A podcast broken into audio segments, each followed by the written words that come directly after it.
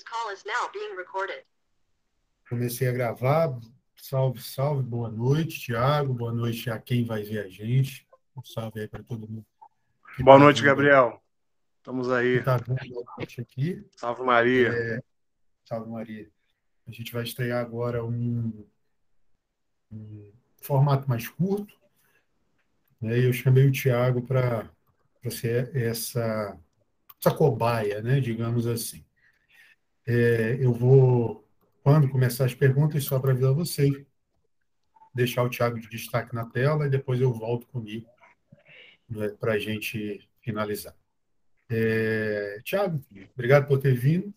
E a gente se conheceu por causa de um, de, um, de um serviço na igreja. Né? Cada um na sua parte, aí a gente calhou de de estar junto lá no, no DNJ, né? Há Sim. oito, não, sete, quase sete anos atrás, né? 2015, quase sete anos atrás, faz tempo já. E é, naquela época, você já servia em alguma pastoral? Olha, naquela época, 2015, eu estava recém-chegado no, no bairro onde eu morava e eu ainda não tinha me integrado em nenhuma pastoral, não. Eu só frequentava, né? É, grupo de oração, é, tinha um grupo jovem lá, mas não, não servia, não fazia parte ainda, só frequentava. Uhum. E, e, você morava onde naquela época? Na Penha. Na, Na Penha. Penha. Você sente que alguns lugares, por exemplo, então a gente está falando do universo do Rio de Janeiro, mas isso acontece, obviamente, e nas, nas outras cidades também, né, maiores, inclusive. Sim. É, você sente que, que, que em alguns lugares, né, principalmente que não a Zona Sul, é, a, a igreja tem uma atuação mais ativa de que nos bairros, em outros bairros, por exemplo? Olha, o pouco que eu já andei por aí, não vejo tanta diferença, não.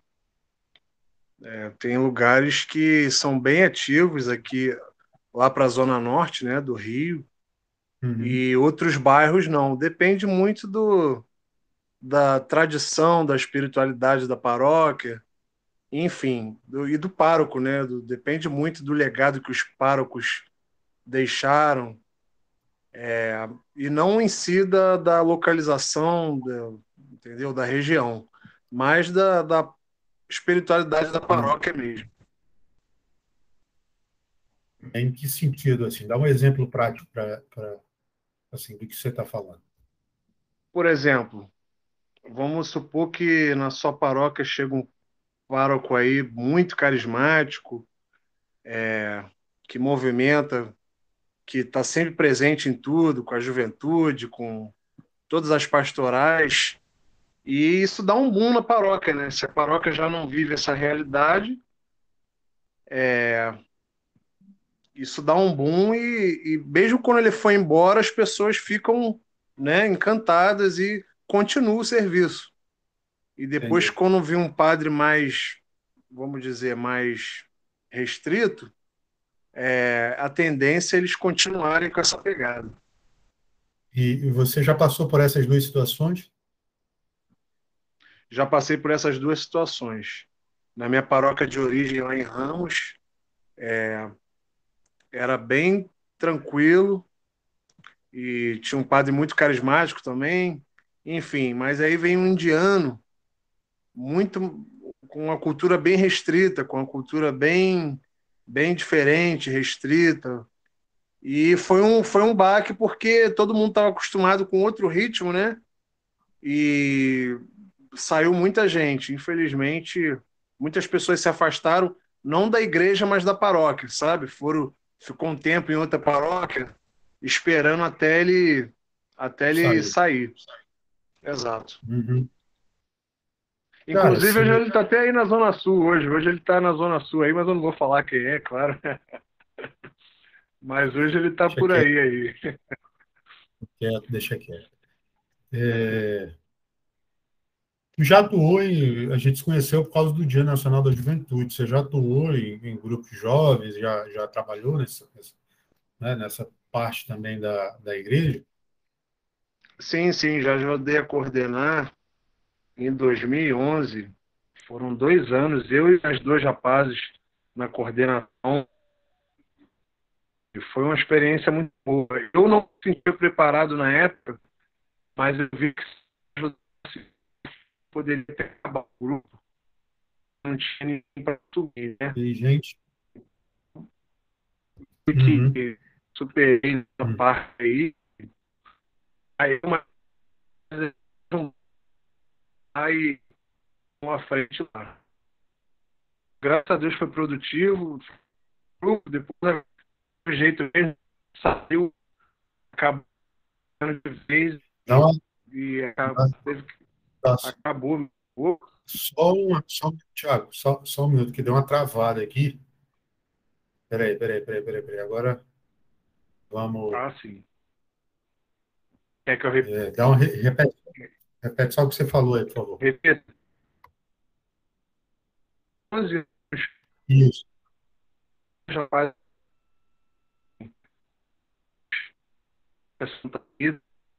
É, eu não na época, que mas a gente viu que se a gente não tomasse a frente, o grupo poderia acabar.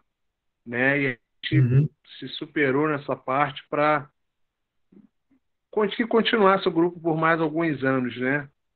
E a gente já estava passando um pouquinho da idade. Aí depois do jeito acabou mesmo, quando a gente o grupo acabou acabando, mas foi foi uma experiência boa. É, a gente teve que se superar nessa parte, não só em assumir, mas a gente teve que aumentar, é, elevar a espiritualidade, focar né, é, nas coisas da igreja, enfim. E que não fosse só um grupo só de oba-oba, né, mas que a gente teve que se, se empenhar é, para que o grupo tivesse um, algo, algo concreto como tem que ter.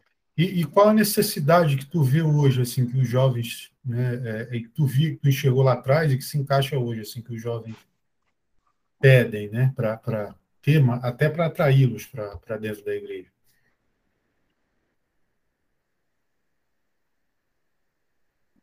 É, a necessidade, só repete para mim, a necessidade que os jovens vê de... É, o que que, que, que, que você enxergava como necessário melhorar, assim, para que ele e para que, eles, que os jovens possam né, retornar, para que eles possam se interessar mais. Se alguém, se algum dos jovens falou isso contigo, nas conversas mesmo de, de cotidiano, você, você acaba é. enxergando isso. Então, eu tinha uma visão diferente, cara. Então, eu tinha uma visão diferente em relação à juventude na igreja, é, a juventude ela é atraída sim por coisas divertidas, por coisas de jovens, né? Mas o que mantém ela não é isso. O que mantém ela é algo que, que de fato é o que a gente busca na igreja, que é Deus, a espiritualidade. Porque amigo de faculdade todo mundo tem, amigo de escola todo mundo tem, diversão aqui fora todo mundo tem. Uhum. E qual o diferencial de o jovem estar numa igreja? Espiritualidade. Uhum. Então, se, se ele for atraído pela diversão, pelo oba-oba, ele vai ficar um tempinho, mas uma hora ele vai embora. Uma hora ele vai ele vai ver que é a mesma coisa que aqui de fora. Então, para que, que ele vai seguir regras se diversão por diversão tem aqui fora uhum. também? E eu digo seguir regras é, com, é claro, com as, as nossas é, restrições do evangelho, enfim. Mas o jovem não fica preso à diversão, entende? Ele busca algo realmente diferente. Ele pode ser até atraído, mas se não tiver algo diferente daqui de fora, ele vai embora e não tem que segure ele. E vem cá, o que que qual foi o teu primeiro serviço? Isso na minha visão. Teu primeiro serviço na igreja? Meu primeiro o quê? Teu primeiro serviço. Ah, o primeiro dentro- serviço? Foi.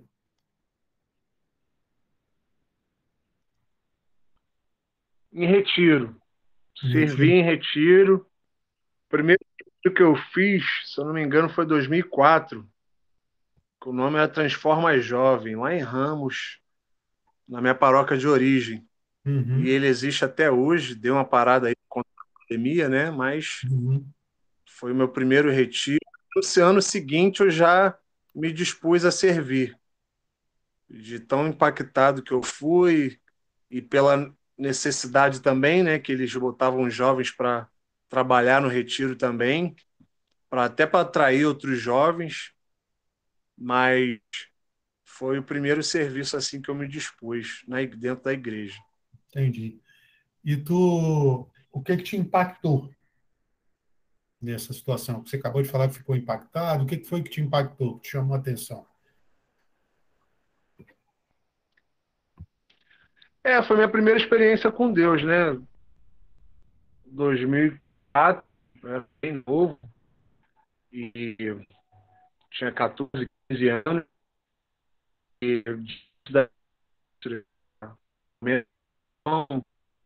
e muito diferente para mim, inclusive fez uma diferença enorme, porque esse meio termo até o Volta, outro volta.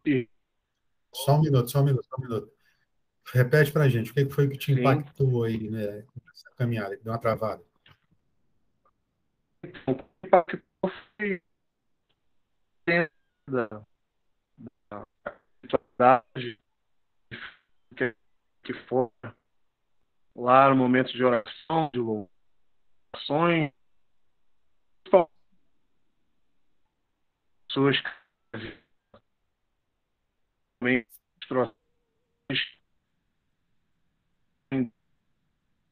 isso para mim é impacto. E minha experiência com Deus. Consegui. Não, deu uma travada, deu uma travada de novo. A internet não está colaborando com a gente, como sempre. Um abraço para as operadoras aí. É, deixa a gente dar uma normalizada. Peraí, vamos lá. É, para mim foi minha primeira com Deus, né? A primeira experiência com Deus na pré-adolescente, momento de oração, de louvor, impactou bastante, testemunho principalmente. Uhum. Nunca tinha visto algo assim aqui fora. Foi muito novo para mim, foi tudo muito novo é, e prazeroso também. Gostei, gostei bastante. Uhum. E o É. interessante é que esse Entende? esse meio termo entre o retiro Hum. Pode falar. É interessante que esse meio termo entre o retiro que eu fiz e depois, um ano depois que eu servi, a minha mãe teve um AVC, Nossa. né? E eu lembro até hoje que no, no momento que o médico falou para mim, olha, você tem fé, então reza que o caso dela é grave. Eu estava sozinho no hospital, não tinha nenhum adulto, eu tinha 14 anos, e eu lembrei do retiro. Eu lembrei que nos piores momentos as pessoas que deram testemunho, né, elas rezavam e quando não tinha como recorrer a ninguém, é, esse era o momento que eu tinha que botar minha fé em prova, Bom, certo? Como próprio médico mandou rezar, o próprio médico mandou rezar aí, meu irmão. Eu vi que o negócio estava sério mesmo. é verdade. Mas graças a Deus ela sobreviveu, ficou Amém. com pequenas sequelas, mas deu, deu tudo certo. É, esse existe algum momento assim que tu sentiu esse chamado de participar de alguma atividade pastoral? Teve algum estalo, algum clique assim? Olha, o momento que eu me senti chamado foi agora recente, é, que eu mesmo me, me, me convoquei, né? Eu vi a necessidade eu falei, não, eu vou fazer, que é o curso de catequista que eu estou fazendo atualmente. E eu vi que aqui na minha região tem necessidade, são poucos catequistas, e não só por ser poucos, mas muitos jovens que precisam ser atingidos aqui na minha região, e tem espaço para isso, tem capelas para isso, né, comunidades, mas falta gente para abraçar essa ideia. Massa, que massa. Cara. Abraçar a causa, na verdade. Em algum momento da tua vida, você já questionou se a tua fé, se assim, questionou a sua fé, passou por alguma tribulação, alguma tempestade nesse sentido? Sim, sim. Até quando, quando as coisas apertam muito, né? Mas mais internamente, a gente, né, fala, poxa, caramba. Quando as coisas apertam, a gente dá uma murmurada, fala, poxa, podia podia ser um pouquinho mais fácil, né? Podia ser um pouquinho menos menos dolorido, mas é mais interno assim, né? Mais eu com ele. A gente tem uns que nem o casal tem DR, né? É, a gente, Deus também, eu e Deus, no caso, a gente tem umas DR também de vez em quando, quando o negócio aperta uhum. muito. É, coisa, coisa, coisa de pai e filho, coisa de pai e uhum. filho que não é exclusivo, não. Todos nós devemos ter isso. Sempre, sempre. É, Tiago, tu já definiste a tua vocação? Se eu já defini, já discerni? Sim, já discerniu? Sim, cara, já pensei em ir para o seminário, já pensei em, em celibato nem tanto, mas já pensei em todas as possibilidades, né? Mas não tem como. Desde criança, quando eu vejo uma família na igreja, cara, uma família reunida, eu acho a coisa mais linda desse mundo. E acho que não tem nada que me faria mais feliz. É, hoje eu sou solteiro, né? Já, já fui, cheguei a ser noivo, não casei, mas esse sonho permanece, né? Não sei qual vai ser o momento, mas esse sonho permanece bem, bem firme no meu coração. Mas e para finalizar, deixa eu te perguntar uma coisa: qual o conselho que você dá para os jovens de hoje em dia que querem não, finalizar não, perdão, pessoal. É, antes de você responder essa pergunta, é, tu acha que a melhor forma de você evangelizar uma pessoa, de você ajudar na conversão dela, é o exemplo? A melhor forma, só repete que deu uma cortada, por favor. A melhor forma de? A melhor forma, talvez, de conversão, de, de evangelização é o exemplo? o exemplo, né? O testemunho, com certeza. O testemunho arrasta, né, cara? O testemunho. Você pode dar a teoria que for, mas quando você fala o que aconteceu contigo, aí é outra coisa. Porque com, contra fatos não há argumentos, né? Você mesmo se comove. Você fala, pô, o cara passou por isso, por que, que eu não. Por que, que eu não vou conseguir também? certo? Então, arrasta mesmo. Boa. E a última pergunta é: qual conselho tu dá para os jovens que querem hoje em dia ingressar no serviço pastoral, né? enfim, trabalhar dentro da igreja? Olha, se ele tem essa, essa vontade, né, já é muito isso já é muito bom, maravilhoso, mas é bom ele ver realmente, é, se ele for convidado, já pode se entender como um, um convite de Deus também. Agora, se ele se sentir atraído, quem sabe esse não é não é a função dele, né? Dentro da igreja, não é o, o caminho dele. Uhum. Então, é só rezar direitinho, discernir e dar o primeiro passo. Tu tens algum santo de devoção? Tem, tem sim. Santa Rita, minha madrinha, desde pequenininho, minha mãe sempre disse que ela é minha madrinha. E eu fui fiz crisma na, na igreja dela sem querer, propositalmente. E gosto muito da história de São José, né? São José, pai adotivo de Jesus. E São Rafael é meu padroeiro aqui, da minha comunidade atual, uhum. São Rafael Arcanjo. Uhum. Tiago, vamos finalizando então esse papo rápido que a gente bateu aqui. Obrigado pela disponibilidade. Obrigado aí por, por ter aceito esse, esse convite. Deixar um recado pessoal. Puxa, deixa o like aí para nós, ajuda o trabalho. E espero te receber aí mais vezes, se Deus quiser. Se Deus quiser, vamos marcar algo presencial aí esse final de pandemia. Uhum. Esse ano ainda vamos ver o que, que dá para a gente fazer. Ok? Beleza, um grande abraço, Thiago. Tamo junto, Gabriel. Deixa eu abençoe. Você também. Tamo junto.